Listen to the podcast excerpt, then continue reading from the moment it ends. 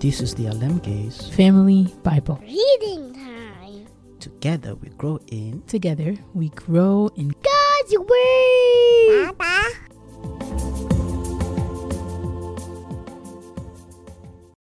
Psalm 17.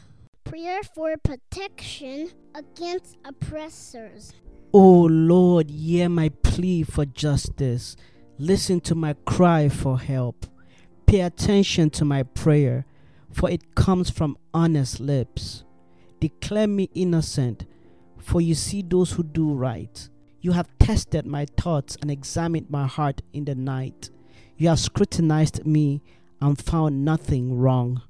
I am determined not to sin in what I say. I have followed your commands, which keep me from following cruel and evil people. My steps have stayed on your path.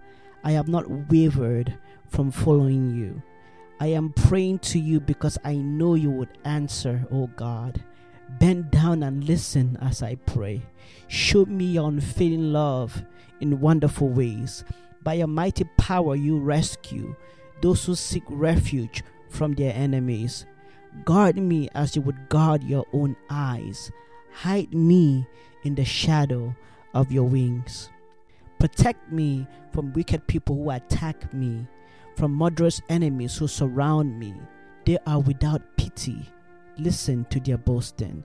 They track me down and surround me, watching for the chance to throw me to the ground.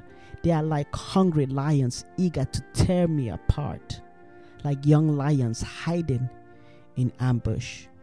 Arise, O Lord, stand against them and bring them to their knees. Rescue me from the wicked with your sword. By the power of your hand, O Lord, destroy those who look to this world for their reward.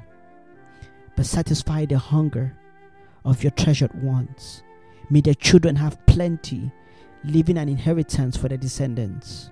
Because I am righteous, I will see you. When I awake, I will see you face to face and be satisfied.